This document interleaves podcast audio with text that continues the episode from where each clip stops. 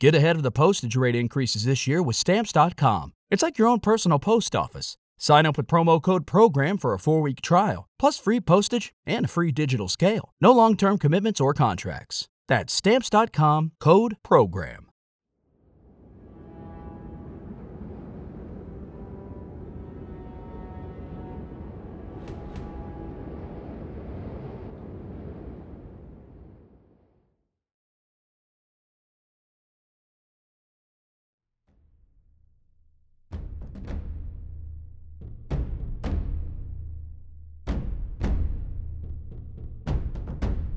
La locanda della tormenta presenta La città nascosta di Henry Haggard. Ciclo di Allan Quatermain, volume 2.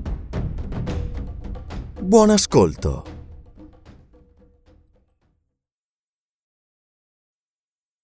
Una nuova spedizione. Era trascorsa una settimana dai funerali di mio figlio Harry. Vedovo, solo al mondo, mi sentivo invecchiato e molto stanco. Consideravo conclusa la mia esistenza familiare e sentivo crescere in me il desiderio di riprendere la vita avventurosa e irta di pericoli che per tanti anni avevo condotto in Africa, soprattutto nello Zululand. Là almeno avrei trovato distrazione in nuovi avvenimenti e conforto nelle immense solitudini in cui si direbbe che l'animo si ripieghi su se stesso, molto meglio che negli affollati e indifferenti paesi civili. Ma l'angoscia vi è sicuramente attenuata.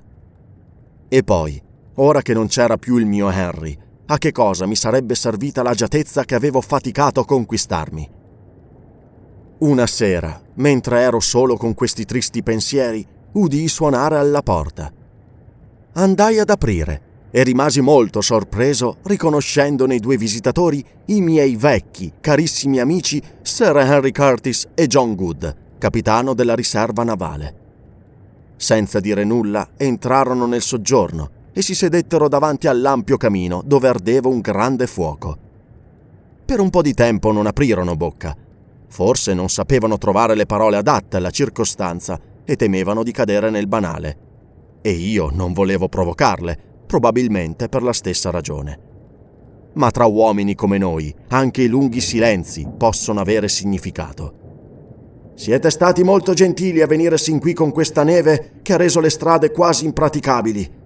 Dissi ad un certo punto, anche perché come padrone di casa sentivo l'obbligo di dire qualche cosa. Né l'uno né l'altro risposero. Sir Henry si chinò a prendere con le molle un tizzone dal caminetto e con esso accese la pipa che aveva riempito nel frattempo. E a vederlo così, alla luce della fiamma, non aveva ancora acceso il lume, mi sembrò più che mai uno splendido esemplare d'uomo. Viso sereno ma forte, dai lineamenti decisi, capelli biondi, spalle larghe e poderose, corpo d'atleta, vita stretta. Curtis appariva giovanilmente slanciato. In assoluto contrasto con lui era Good, basso, bruno e grasso. Anche troppo grasso ormai. Era il difetto che Sir Henry gli rimproverava spesso, attribuendolo a mancanza di esercizio fisico. E Good si irritava, anche se non poteva negare che era proprio così. Quanto a me, si immagini un uomo oltre i 60 anni, avvizzito ma ancora vigoroso, dal viso giallognolo, mani sottili ma forti, grandi occhi scuri, capelli brizzolati dritti sul cranio come le setole di una spazzola. Questo era ormai Allan Quatermain, nato nel Transvaal da genitori inglesi, notissimo agli indigeni di molte regioni africane come Macumazan, cioè l'uomo che veglia di notte, o come definizione più terra-terra, una vecchia volpe cui non la si fa facilmente. Dopo qualche tempo accesi il lume già pronto sul tavolo al centro del soggiorno, e andai a prendere del whisky, della soda e dei bicchieri. Bevemmo, ancora senza parlare, e io traevo conforto dalla presenza dei miei amici. Infatti, spesso, nelle ore più nere, è sufficiente avere vicino le persone che si sono care per sentirci meno tristi. Parlare, discutere, spesso ci irrita. Alla fine fui ancora io a rompere il silenzio. Amici, Da quanto tempo ormai siamo tornati dal Kukuanaland? Da tre anni, rispose Good. Perché lo chiede? Perché ne ho abbastanza del mondo civile e sto pensando di tornare in Africa, visto che non mi trattiene più nulla in Inghilterra. Sir Harry mi osservò un attimo, poi, abbandonandosi sulla spalliera della poltrona, scoppiò a ridere. E poi esclamò: Che strano, eh, Good? Questa sì che è proprio bella.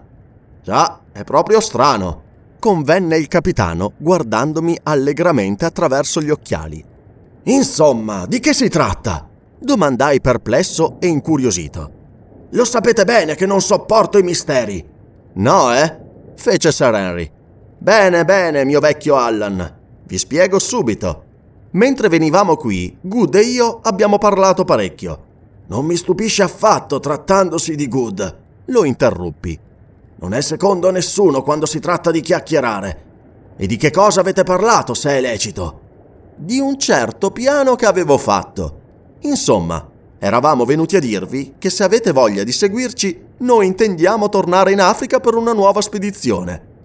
A quella proposta sobbalzai sulla sedia. Ma dite seriamente, Curtis? Altro che? E anche Good è della stessa idea. Non è vero, Good? Naturalmente.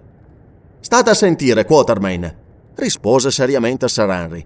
Sono stanco di restare qui a fare più o meno quello che fanno tutti i gentiluomini di campagna, cioè praticamente nulla. Rimpiango il Kukuanaland e il Gagol e le miniere di Re Salomone, con le loro avventure e i loro misteri. Li sogno continuamente, ne ho nostalgia, insomma. Sono stufo di sparare a fagiani e a pernici. Vorrei tornare alla caccia grossa. Lo sapete meglio di me come vanno queste cose. Ci si abitua al whisky e poi il latte ci sembra insipido. Mi pare di aver vissuto più nell'anno che abbiamo passato nel Kukuanaland che in tutta la mia vita. Sarà follia desiderare i pericoli e i disagi dell'Africa, non dico di no, ma la verità è proprio che io li desidero, ecco. A ogni modo, ho deciso di tornare laggiù e ci tornerò, meglio se con voi naturalmente. Dopotutto sono scapolo e se morissi in Africa il mio titolo e i miei beni li erediterebbe mio nipote, il figlio di mio fratello George, esattamente come accadrebbe se morissi nel mio letto. Verrei perciò compianto in maniera moderata per qualche tempo, ma la mia scomparsa non spezzerebbe il cuore di nessuno. Lo sapevo che una volta o l'altra mi avreste fatto questo discorso. E voi, Good, perché vorreste tornare in Africa? Ah, per un'ottima ragione rispose solennemente Good. Lo fissai intensamente. Good, sembrerebbe incredibile, è molto frivolo e temevo che si volesse allontanare dall'Inghilterra a causa di qualche donna, forse immaginandosi di amarla e di esserne riamato. Come se mi leggesse nel pensiero, riprese subito. So cosa avete in mente, Quatermain, ma non si tratta di donne, ve l'assicuro. Insomma, voglio tornare in Africa perché qui ingrasso veramente un po' troppo, ecco tutto. E un po' di moto vi farebbe bene, rincarò Henry. Dunque, Quatermain, avete in mente qualche progetto? Dove potremmo andare più precisamente ritornando in Africa? Prima di rispondere, accesi la pipa, e questo non già perché mi fosse difficile trovare la risposta. Infatti, durante quella settimana non mi era sicuramente mancato il tempo per riflettere. Amici, dissi poi, avete sentito parlare del Monte Kenya? Sì, rispose Good. E dell'isola di Lamu? No. Cioè, un momento, non è un'isola circa 450 km a nord dello Zanzibar? Precisamente. Vorrei dirvi che cosa mi sono proposto di fare, o meglio che cosa potremmo fare andando laggiù assieme. Giunti a Lamu, ci inoltreremo nell'interno per circa 400 km, sino ad arrivare al Monte Kenya. Da qui procederemo per altri 300 km, diciamo fino al Monte La Cachisera, oltre il quale, per quanto ne sappia io, nessun bianco ha mai posto piede. Arrivati là, pertanto, proseguiremo verso zone inesplorate. Che ne pensate? È un viaggio lungo e molto rischioso, osservò Sir Henry. Questo è vero. Ma a me sembra che noi non intendiamo intraprendere un viaggetto da turisti, ma piuttosto una spedizione lunga e rischiosa. Per molti anni ho desiderato visitare quelle regioni sconosciute e voglio farlo prima di morire. La morte del mio povero ragazzo ha spezzato gli ultimi vincoli che mi legavano al mondo civile. Ora voglio tornare nei luoghi dove sono nato e in cui ho quasi sempre vissuto. Ma c'è un altro motivo che vuol che vada là e non altrove. Ho udito spesso raccontare di un popolo di razza bianca che vivrebbe in un punto imprecisato di quella regione e mi piacerebbe accertare quello che c'è di vero in queste voci.